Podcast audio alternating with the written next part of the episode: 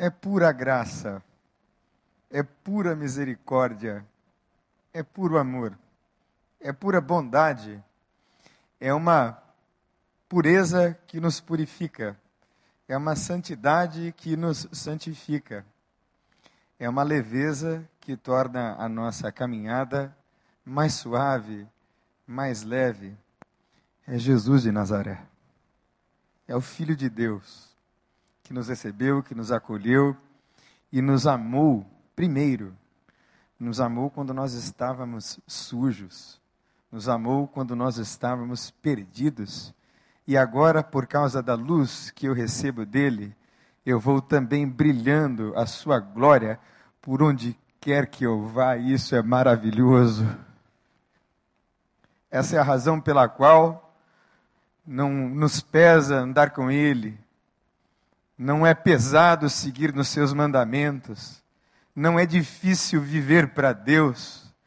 Porque aqui no Celebrando a Recuperação e por conta da mensagem do Evangelho, nós passamos a entender que o Evangelho não é uma proposta religiosa, mas é algo que nos liga ao Deus vivo, que dá sentido, que dá completude à vida da gente.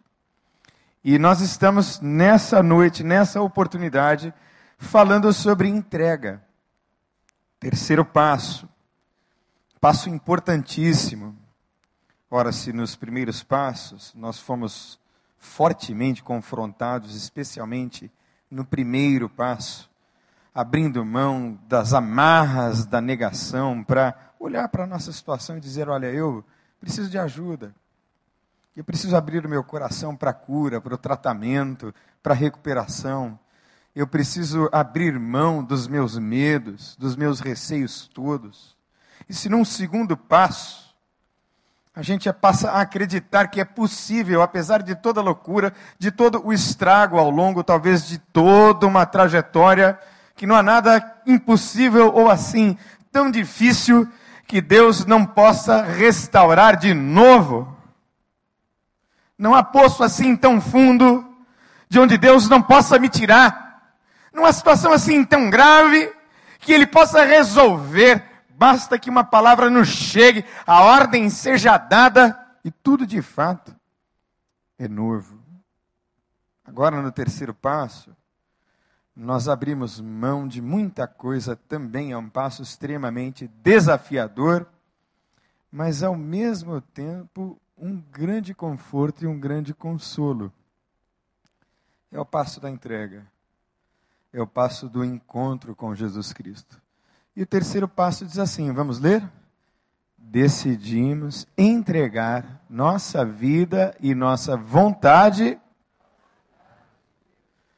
nossa vida e a nossa vontade. E nós estamos aprendendo aqui no Celebrando a Recuperação que a nossa vontade, essencialmente, é contrária à boa, perfeita e agradável vontade de Deus. É tão sério e tão complexo que o apóstolo Paulo, escrevendo aos Romanos, falou de si mesmo e disse e comunicou e compartilhou das suas lutas para viver uma vida que agradasse a Deus. E ele fala de um conflito que ele vê repousar e ter um loco, um local, na sua própria carne. E ele, do auge da sua crise, diz: Olha, eu quero fazer o bem, mas muitas vezes eu vejo essa lei nos meus membros, em que eu quero fazer o bem, mas acabo realizando o mal. E aí ele diz: Olha, na verdade, é o pecado que habita em mim, na minha natureza contrária à vontade de Deus, que me leva a fazer o que é ruim, e porque eu tenho essa consciência da pureza, da santidade, da leveza, da beleza de Deus, eu me frustro, eu me decepciono, eu me deprimo, eu me entristeço. Mas no final, ele diz: graças a Deus, miserável homem que sou, quem me livrará desta morte? Graças a Deus por Jesus Cristo. E aí é um dos mais belos tratados sobre a graça de Deus que se pode encontrar na Bíblia, todo o livro de Romanos.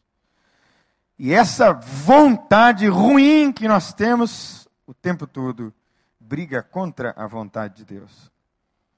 E o princípio 3 nos diz algo muito semelhante. Vamos ler juntos? Conscientemente escolho confiar toda a minha vida e minha vontade aos cuidados e controle de conscientemente. Eu gosto dessa palavra, porque aqui nós não manipulamos a ninguém. Aqui nós apontamos um caminho, nós oferecemos uma estrada, nós oferecemos uma jornada, e dela faz parte quem quiser. Dela faz parte quem desejou conscientemente. Consciência tem a ver com exame, tem a ver com inteligência, tem a ver com juízo, tem a ver com caminhos que possibilitam a vida, tem a ver com um olhar sobre nós mesmos. Não sei quantos de vocês assistiram Meu Nome Não é Johnny, aquele filme. Naquele filme eu li uma frase da juíza que o condenou e que o escreveu num livro, era mais ou menos a época de Natal. Ele tinha recebido um indulto de Natal para visitar a família e momentos antes dele sair de fato, a juíza que o condena à prisão dá a ele um livro. Meu nome não é Johnny, é a história de um dependente de drogas que se transforma num traficante playboy aqui da Zona Sul e o sonho de ser um traficante assim, do tipo playboy, que vivia uma vida de muitas viagens e muito dinheiro que a droga lhe oferecia no tráfico, de repente esse sonho se transforma num pesadelo quando ele é preso. E ele, por conta da decisão da juíza, vai para um manicômio judicial. E ela vai atenuando porque percebe nele um rapaz que não é um bandido, mas um rapaz que se perdeu e que poderia ser recuperado. E ela percebe a sua recuperação gradual, quando ele toma consciência da gravidade do que havia feito no passado, vai para o fundo do poço e ela dá um induto de Natal para o rapaz e escreve uma dedicatória no livro da Marguerite Yourcenar. E a dedicatória é a seguinte: preste atenção. Lugar de nascimento é aquele quando pela primeira vez lançamos um olhar inteligente sobre nós mesmos. Você não acha que é bem interessante essa frase? Lugar de nascimento é aquele quando nós, pela primeira vez, lançamos um olhar inteligente sobre nós mesmos. É por isso que o Celebrando a Recuperação tem a ver com consciência. Consciência cristã, sim, senhores, Consciência bíblica, sim, senhores, mas uma consciência que julga, analisa todas as coisas. E fé é coisa para gente inteligente, gente que consegue combinar e discernir espiritualidade com o mundo real, com vida concreta. E é esse tipo de espiritualidade que nós estamos propondo aqui no Celebrando a Recuperação em que, ao se aproximar de Deus e viver os passos, você vai recebendo cada vez mais de Deus verdade e luz, e a sua vida vai assim melhorando para todas as dimensões, e isto eu faço prova todos os dias. Tenho vivido isso. E aqui nós estamos chamando você para essa entrega. Vamos ler o verso bíblico que está acompanhado do princípio: Felizes os, porque eles herdarão a terra. Olha, como isso é verdade. como isso é verdade. E eu acredito que esta terra a que se refere o texto é celestial, mas também tem a ver com esta terra em algumas questões, medidas, dimensões e aspectos. O que é que eu quero dizer com isso? Gente, eu era um usuário de cocaína e durante os últimos meses do meu tempo de droga, eu morava na rua. Eu tinha seringas espalhadas assim pela cidade toda. E eu me lembro que um grupo de rapazes da cidade de Mauá, porque eu morava em São Paulo, haviam se organizado para me matar, porque eu era um viciado chato, que já não trazia mais lucro para a boca de fumo. De lá, Deus me tirou. E agora, no dia 5 de maio, eu vou fazer uma viagem para plantar o Celebrando a Recuperação numa cidade chamada Hartford, lá nos Estados Unidos.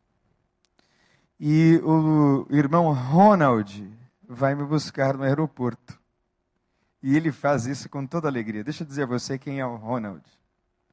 O Ronald é o pai de um rapazinho chamado Brian que veio lá dos Estados Unidos para ser tratado no Brasil, que morou durante todo o ano passado na minha casa, que foi liberto da heroína por causa deste evangelho, desta palavra, desta mensagem, deste programa.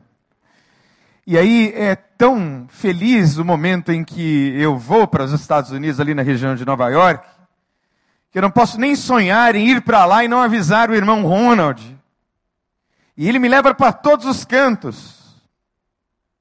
De modo que os amigos, as possibilidades, os horizontes e tudo mais que se possa querer ter e desejar, Deus me tem dado aqui hoje nesta terra, aleluia, para a glória do seu nome. É para já. É para aqui é para fazer multiplicar e abundar de tudo e de todos e de todas as coisas. Joãozinho, vem cá.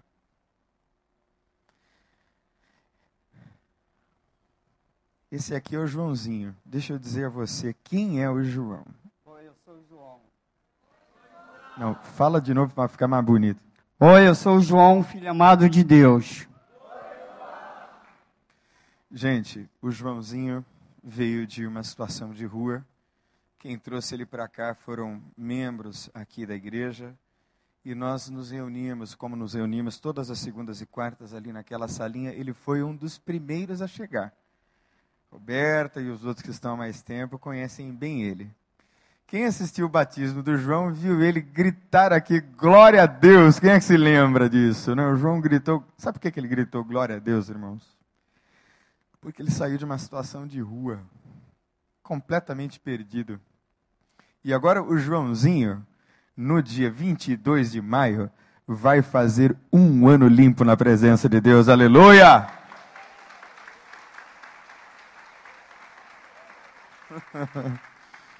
e tem mais, viu? O Joãozinho que nem tinha casa ganhou uma casa. Cadê a chave, João? Glória a Deus! Deus traz o cara da rua e dá uma casa para ele. Pode aplaudir o Senhor. Obrigado, Joãozinho. Outra hora você vai vir contar a história toda.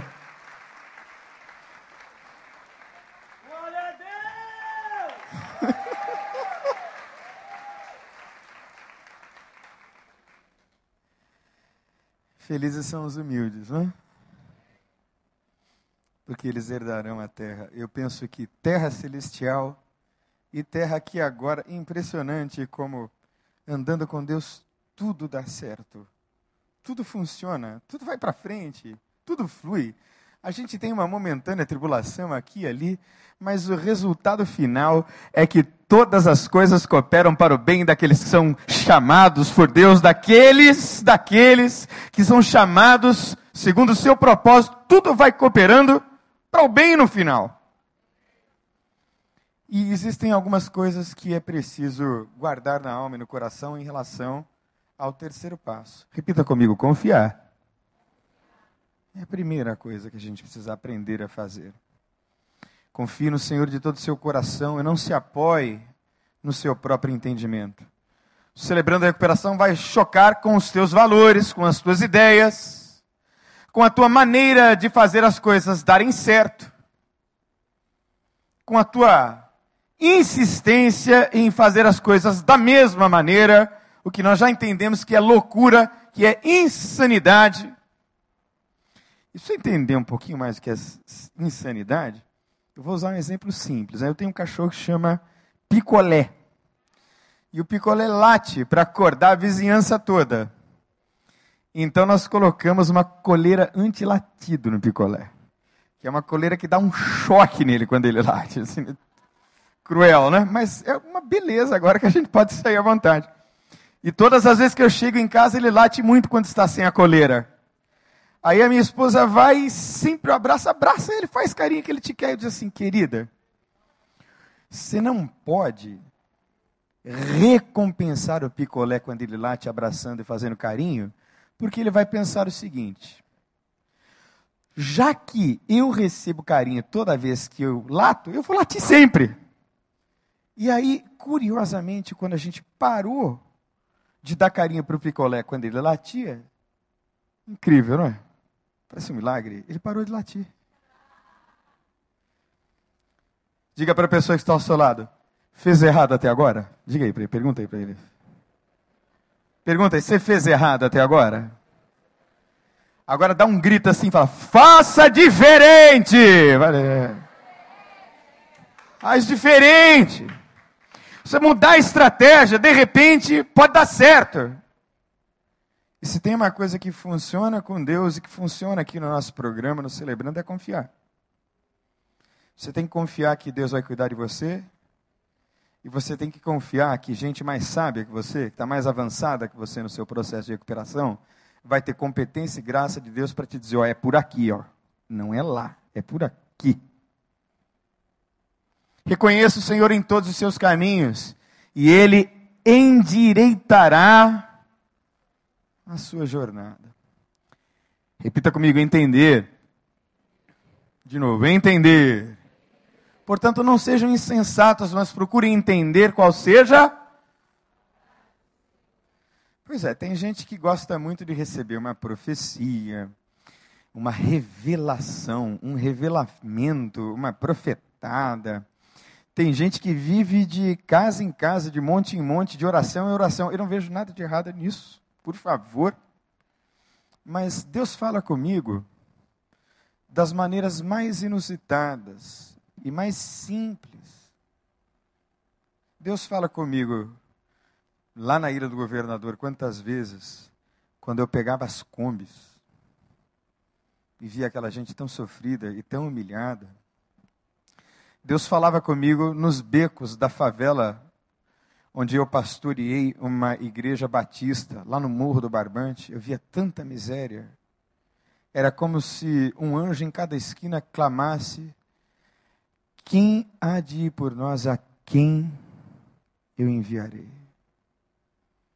Deus me fala todos os dias quando eu vou dar um beijinho na Sofia e na Nicole, antes de eu vir para cá, porque eu acordo cedo, elas estão sempre dormindo. É como se Deus me dissesse através delas: Vai, meu filho, porque vale a pena. e aí a gente vai. Deus fala através de alguém que ministre a palavra. Deus usa as circunstâncias e o celebrando é um chamado à sensatez, ao equilíbrio, a um chamado à serenidade. Qual é o indicativo de que alguém está bem no seu processo de recuperação? Serenidade que na Bíblia tem outro nome. É aquele que vive guiado e orientado pelo Espírito de Deus. Então é preciso que você entenda isso. E saiba ler a vontade de Deus nas circunstâncias ao redor. Diga comigo, se arrepender. E arrependimento implica em mudança.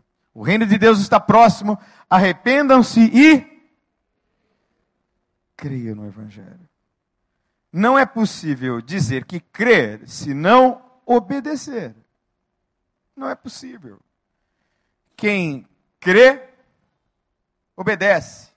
E quem obedece está dando testemunho, obrigado, querida, de que crê. E esse chamado para o arrependimento deve produzir em você uma espécie de repugnância por aquilo que você faz e machuca as pessoas.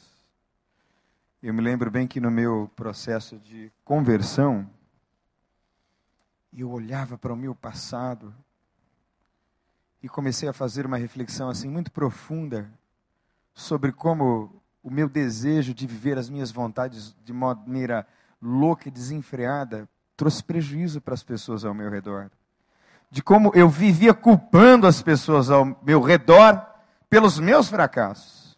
E na minha conversão, Deus mudou completamente a minha percepção sobre mim mesmo e sobre o mal que eu fazia às pessoas.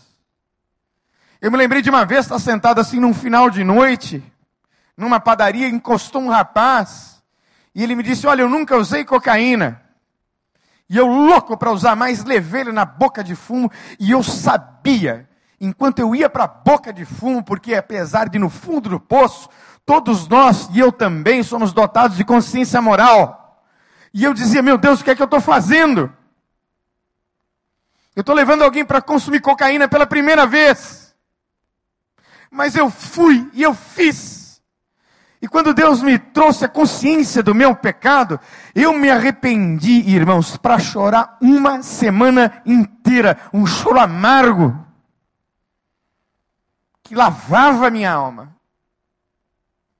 O arrependimento te traz essa consciência. Do dano que você foi produzindo pela vida, Irmãos, vamos interromper isso no nome de Jesus. Chega de maldição. Daqui para frente é um ciclo de vida, graça e alegria para você no nome de Jesus. Tem que haver arrependimento. Tem que haver mudança, tem que haver assim um nojo das coisas erradas que você faz. E a gente machuca as pessoas. Repita comigo: experimentar. Olha, é impossível ter experiência com Deus por você. Eu só tenho a minha experiência. E nesse texto, de João 3, 1 a 8, é um texto muito conhecido na Bíblia que fala sobre Nicodemos, que era uma pessoa muitíssimo religiosa, mas estava muito curioso acerca de Jesus e ainda não havia tido aquela experiência de um contato mais aproximado, e ele chama Jesus então para um tempo com ele à noite, talvez à noite, para não ficar à vista dos outros religiosos da época. Não é curioso? Que os religiosos da época que entendiam de Bíblia, de Velho Testamento, não conseguiram perceber que Jesus era o Filho de Deus? Não é interessante isso? Mas Nicodemos viu que havia algo mais naquele rabino e ele foi até Jesus. O texto, texto está lá, você pode ler em casa depois. E aí Nicodemos faz um monte de elogio para Jesus, mestre. Você, sem dúvida nenhuma, é enviado de Deus, porque ninguém pode fazer os milagres que o Senhor faz se Deus não estiver com ele. E aí, se tem uma coisa que nem eu, nem Deus, nem igreja, nem o evangelho precisa, é de elogio e de simpatizante. A gente não precisa disso. Jesus vira para Nicodemos e fala assim: "Meu amigo, você precisa nascer de novo". E aquela palavra foi impacto para ele. Mas como assim nascer de novo? Eu já sou velho, vou ter que voltar no ventre da minha mãe. E Jesus diz: Não, Nicodemos. É um nascimento espiritual. E eu não sei qual é a circunstância diversa da sua vida. O que eu sei é que hoje aqui você pode nascer de novo no nome de Jesus. E quando a gente nasce de novo, tudo nasce ao redor. É verdade o que diz a Bíblia, nele novas são todas as coisas, todos os dias. Mas é preciso desejar profundamente, experimentar. E a última, repita comigo: renunciar. E dizia a todos: se alguém quer vir após mim, negue-se a si mesmo. Tome cada dia a sua e siga-me. Qual é a sua cruz? Você percebeu que Jesus não disse: Olha, se alguém quiser vir após mim, por favor, pode lamuriar, reclamar e lamentar acerca do peso da cruz. E siga-me. É isso que ele disse. Você não acha que é um chamamento assim para uma vida de coragem? Para enfrentar as cruzes que a gente carrega pela vida, diz, pega a tua cruz e vem. Não dá assim a ideia de que não haverá um passe de mágica para resolver todas as coisas imediatamente. Não é essa a proposta do Evangelho. Negue-se a si mesmo. Há uma renúncia. E eu atendia um rapazinho numa das conferências que eu fiz. E, como pastor, eu orientei.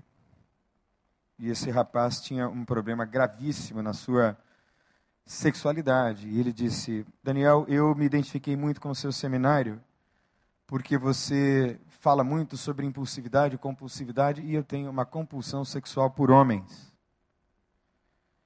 Eu não consigo deixar de ter desejo por homens. Eu nasci com isso, desde que eu me entendo por gente. E olha, eu já fiz quebra de maldição na igreja tal. Eu já fiz a campanha dos 889 pastores da igreja tal. Eu já fui em todos os montes que você pode imaginar, fiz fogueira. Eu já dei oferta, eu já fiz o que você quiser que eu já tenha feito, eu já fiz. Mas eu não consigo me libertar desse desejo. Esse rapaz era um rapaz muito inteligente, apesar de uma história muito sofrida. Foi adotado por uma família que o cuidou, que o amparou. E ele havia passado para uma bolsa integral na Universidade de Nova York. Era um menino muito inteligente.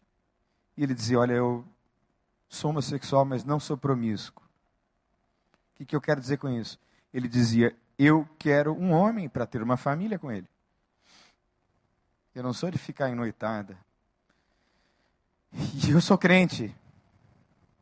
E eu não consigo me libertar. E aí então eu disse assim para ele que na França tem um padre que também é teólogo chamado Henri Nouan, que é muito citado por um autor chamado Philippe Yancey, nos livros que Philippe Yancey escreveu. E Henri Nouan é homossexual. Um homossexual casto.